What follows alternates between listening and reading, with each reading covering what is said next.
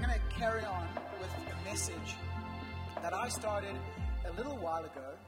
And I started because, for me personally, I'm sensing an urgency with regards to the salvation of people in my life, in my world. And salvation really speaks of you and I being rescued. That's the literal definition of salvation. It's to be rescued. And now, when we speak about salvation in the context of God, faith, church, salvation speaks of humanity made up of every single individual. And it's important to remind ourselves of that when we use big generic terms like humanity or mankind or the world. It's just the sum of individual parts who, in God's eyes, every single individual is important. Every single one. No matter what that individual looks like, where they've come from, what their past has been, any of what their circumstances are, God, in His loving kindness, being creator, loves unconditionally His created, of which we are that. And we established a little while ago that if we had to look at the grand will of God, which, if you've been around church for a little while, perhaps you've grown up in a Jesus believing household, that term, I'm sure, would have come up. The will of God. What is the will of God? And it seems to be quite a mysterious question. But if you look at it from a biblical perspective, ultimately, the will of God, what He wants, is that all people would come into salvation, would come into rescuing, would come into brand new life and relationship with Him. So that is what He wants. That is His will. And He has chosen to reach all people through people. And those people are you and I that he would want to see people being saved and rescued. And he's entrusted that incredible opportunity and responsibility to us. But it's amazing to me that God would choose to reach lost people through people like you and I. And what I love about it is that it speaks so strongly of God's amazing grace. That there is grace, his unearned, undeserved favor and enabling power for those of us who would believe that He could take a person from a very broken situation, bring wholeness into their life, but then use that brokenness to bring wholeness to others. So God wants to reach all people, and He wants to use us to do it. The urgency is real. I know Tam brought into our space in our very short journey, being one year, celebrated last weekend, the idea of times coming to an end. And it's a real thing. If we believe in the Word of God, if we follow a biblical narrative, there is going to be a point where the time as we know it will conclude and there will be a new time to begin. And that is a real threshold moment. And it's a moment where at the end of that time, there's nothing more that we can do about the time that we have now. And so the question has to be asked are we making the most of the time now? And who are we reaching out to in those minutes? So, Matthew 28 is a key passage of scripture that we touched on, where Jesus speaks to his closest followers in the end of his time on earth, and he commissions them to this great mission to go to the nations and to make disciples of all people, to see them being baptized in water and in Holy Spirit, being entered into the family or household of God, and for that to perpetuate through us. 2 Corinthians chapter 5 speaks about how we now in this time are ambassadors of the gospel. We are representatives of God's amazing grace. Not of his religious perfection, not of our church obligation, not of our pretenses and performances. No, no, we are ambassadors that there is a God who loves us enough that even in our brokenness and even in our weakness and even in us being so far from him, he would make a way when we couldn't make a way for ourselves. That is what we are ambassadors of.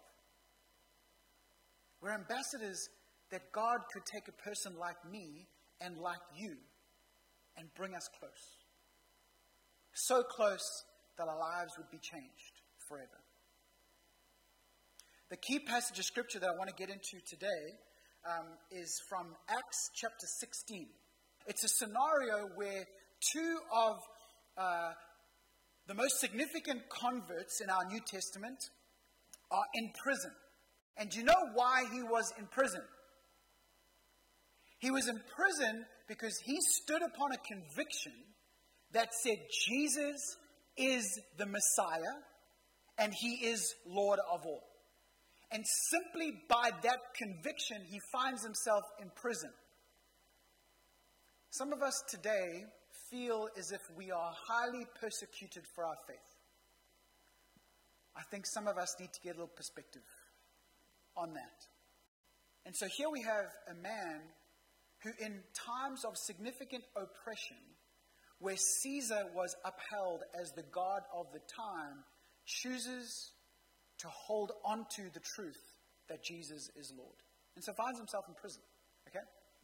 And interestingly enough, if you read the entire passage, it's at a certain time of the night, I believe it's around about midnight, they're in prison, not the most favorable of circumstances, right? I know some of us right now are facing very real, challenging circumstances. I get it. I, I, I fully appreciate it. I am aware of it. But just be thankful that you're not hearing this message in a prison cell, but that you're sitting in a nice, air conditioned, beautiful looking building with some great people alongside you, and we have Adrian on the coffee machine. You know what I mean? So, they are in prison and they are singing songs of worship.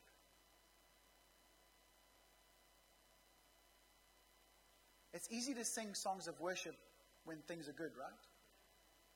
Like, thank you, Jesus. Man, the sun is shining. I'm going to have a braai after this. Thank you, God. Like, you know? But I feel like a true test of our maturity which is really the aim, guys. The aim is, is, is us growing in maturity in Jesus. Often seen in our trust, expression of said trust in the most difficult of circumstances. So here they are at midnight in prison singing songs of worship. And then the most amazing thing takes place there's an earthquake. An earthquake to the extent that all the prison cells fly open. Okay? And here we pick it up in verse 27. As the prison guard realizes that the prisoners are about to escape. The jailer woke up, and when he saw the prison doors open, he drew his sword and was about to kill himself because he thought the prisoners had escaped. Took his job seriously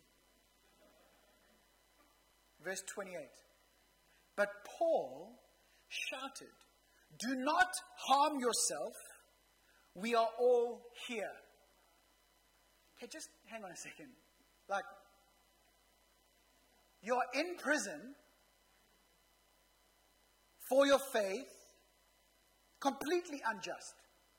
Like, there's no way to even justify the justice of them being in prison.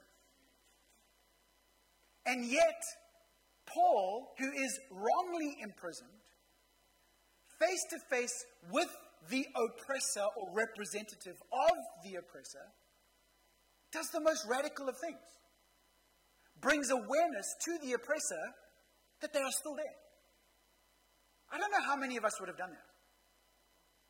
It doesn't make sense. There is no logic in it.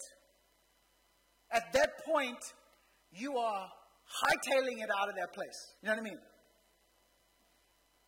You're probably not even telling other people. You know, you're just kind of like, uh, I don't think I'd tell you, Owen. I'd, I reckon I'd be gone. Like, you know what I mean?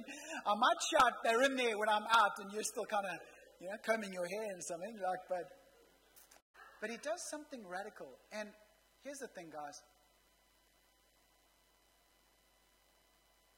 Our faith in Jesus. How easy is it to just water it down to living a good life, having good things, being comfortable, everything's easy. And there's nothing radical about our lives. And I'll be honest with you, a perspective that I had towards Christianity before I chose to receive this amazing grace that we would know through Jesus was because I had this idea that Christianity was so boring. Like just gray, you know? Mundane, toe the line, tick the boxes, fulfill obligation, just be good. Boring, get through life, maybe on my deathbed, turn one cheek towards Jesus Save me now so I can go to heaven, type thing. But when you look at the reality of people's lives following Jesus, there was nothing mundane about it. Now, I'm not saying they didn't have mundane moments because I appreciate we pick up on so much of the highlights. Like, this is a highlight reel a person in prison and there's an earthquake and they're about to escape. Like, that's a pretty dramatic day, right? Uh, and so I appreciate these mundane moments. I get it. But when it comes to Christianity and faith, I see it more like it's a mundane adventure. That yes, there's mundane moments. But if we're not living it with the sense of adventure, a sense of being radical, a sense of, of joy and passion and purpose, what's the point? Because we once were lost. We once were in darkness. And if you haven't recognized that in your life, it is something that you need to give contemplation to. We all needed rescuing. We were all so significantly lost. And there is amazing grace in that. And it's and that's that realization of that that should spur us on to purpose and adventure and passion and spur us on to radical moments where everybody's going that way and we're going this way. I think Trevor Noah does such a great job of that. Have you ever seen Trevor Noah's speaking of like South Africa, where he's like, everyone's here and South Africa goes here? You know, like. But there are moments, right, where everybody's swimming this way. But we take a stand we take a stand and we don't follow the stream of society. We don't follow the stream that is a stream of negativity. We don't follow a stream that is a, a stream of, of like criticism, of, of division, of, of lack, of no, no, we stand upon whom we stand upon, and his name is Jesus. And that might even be just radical. Just standing on the name of Jesus in your workplace, in your friendships, in your family. So Paul does this radical thing, and then here's the next phenomenal thing that occurs in this Acts chapter 16. So the jailer calls for lights. He rushes in, falls trembling before Paul and Silas. He then brought them out and asked them, Sirs, what must I do to be saved? Okay, here is, here is my prayer, like for us in this time, in this urgency of salvation and, and and this mission being ours and, and, and realizing that we are to be ambassadors to carry this message of reconciliation.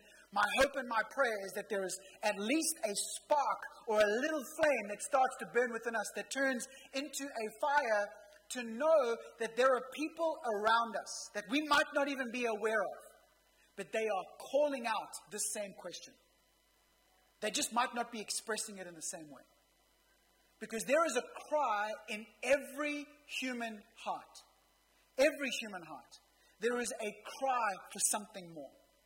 Especially when there is a deep awareness of a lack. Where there is a space that cannot be filled by the good things that we try and the bad things that we do. And so there is the cry of the human heart for something greater. In this context, it is the literal question what must I do to be saved? Now, notice the question What must I do? Such a common question. What must I do?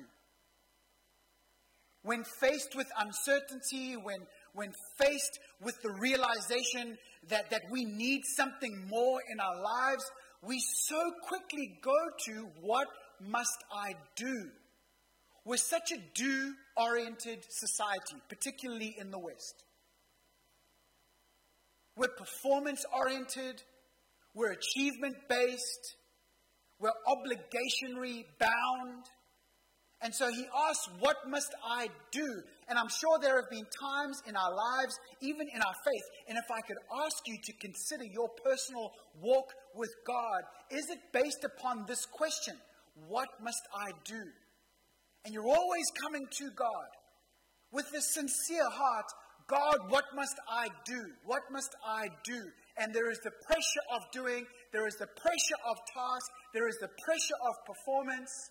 I love the response from Paul and Silas.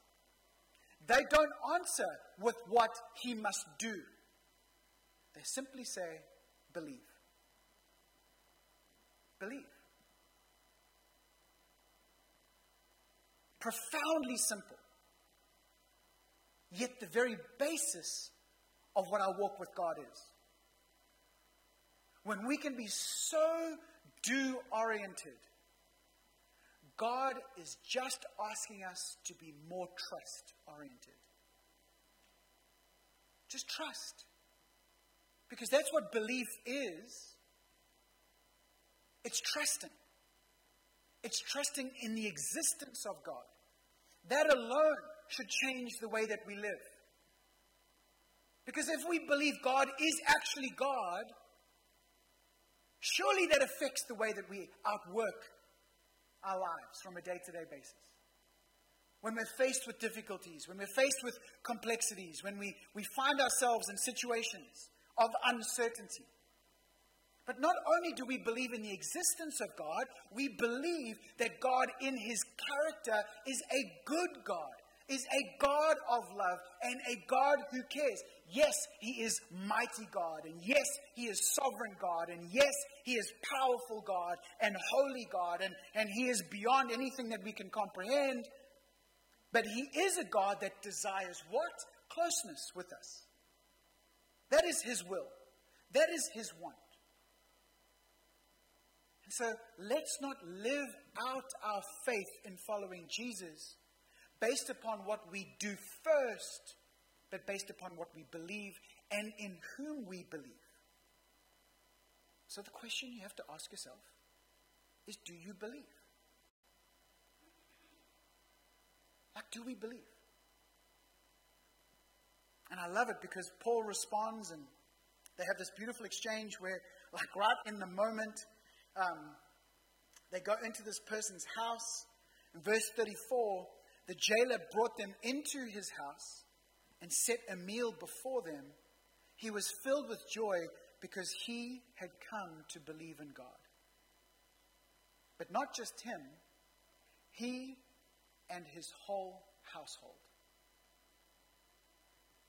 And last time I spoke, I spoke to you about you and your household, them and their household. And in reference to them, to recap very quickly, the them are people in our life or people we are aware of that are the least likely to turn to Jesus. Salvation is for them too. The least deserving of Jesus. salvation is for them too. And salvation can only arrive with them when we choose to go to them. And that is why the message of the gospel is a going message. But it's a going from a place of rest, not a place of strife. Jesus in Matthew 28 says, Go into the world, but in Acts chapter 1, he says, Before you go, wait. Wait for Holy Spirit. Wait for empowerment. Wait for grace. Wait for understanding. Wait and then go and bear witness to my amazing grace in these spheres of life. And so when I speak a message about you and your household, and we see a passage where this jailer comes to believe in God, brings these Jesus people into his house, not only is he saved, but his entire household. And I want you to be aware of your household. That household can be defined literally, as in our family unit, the people under the roof in which we live. But the way Eugene Peterson phrases it in the message is also by saying, everyone you care for. Salvation is for them. I want to stir a faith within us to believe that salvation is coming to our household. Not just the people under our roof, although, like I said, that could be the case, but everyone that we care for. Now, could I build an entire message about you and your household to lead you to believe that salvation is not just for you, but that actually God desires a ripple effect through you into those that you would care for based upon one passage of Scripture? Well, no, I couldn't. So let me give you some more examples of where salvation doesn't just come to an individual, but comes to a household. Everyone that you care for. Acts chapter 16. Lydia receives salvation. And guess what? So does her whole household. In John chapter 4, a royal official cries out to Jesus for a miracle, takes Jesus at his word, salvation comes to him, and guess what? His whole household. In Acts chapter 18, Crispus, who is the synagogue leader, receives salvation, and so does his whole, whole household. In 1 Corinthians 1, Stephanas receives salvation. And help me out. So does his whole. Salvation is for you and everyone you care for. And perhaps for a little while, you haven't given that the contemplation that it deserves. Perhaps you've had faith and you haven't necessarily seen the fruit of that faith, and perhaps that faith has waned. That passion, that, and now we just live from a place of like, oh well, like what will be, will be, you know? I want to create within us an urgency, an urgency for salvation. Our salvation, yes. Their salvation, the least of these, the most unlikely, yes but also for people that you care for. Because the strategy of God that all would come to know Him takes place through you and I, through simply us bearing witness to His amazing grace to the people that we care for. I'm going to finish by reading this little excerpt that I came across. There is um, a Christian research group in America, it's called the Barna Group. They provide a lot of information with regards to the state of the church and Christianity and the world. Um, and there was a, a research done talking of uh, the witnessing of Christians. In other words, believers fulfilling the Great Commission and living out what we would see in 2 Corinthians 5 by being ambassadors. It says this nearly all non Christians or lapsed Christians, their language, not mine, okay? Nearly all non Christians or lapsed Christians have a friend or a family member who is active in their Christian faith. Now, I know this is a study in America, but just Consider that for a moment. All non Christians or lapsed Christians have at least one active Jesus believer in their world. More than 6 in 10, 60% of non Christians or lapsed Christians say they would be open to talking about faith with someone. Over 60%. There are people in your life right now, two thirds of them actually, who are prepared to go on this journey of faith. But here's the kicker they're only prepared to listen to people who listen, or, sorry, talk with people who listen without judgment. That is the number one hindrance to what this research suggests about people willing to have conversations of faith. That they believe as soon as they go down that road, they're going to get judged. Um, but only 34% of that group see this trait in Christians they know personally. So the majority of believers that are in their life are at least giving the impression of judgment. They also desire these qualities in processing faith conversations. Christians who don't force conclusions. Christians who demonstrate an interest in their story.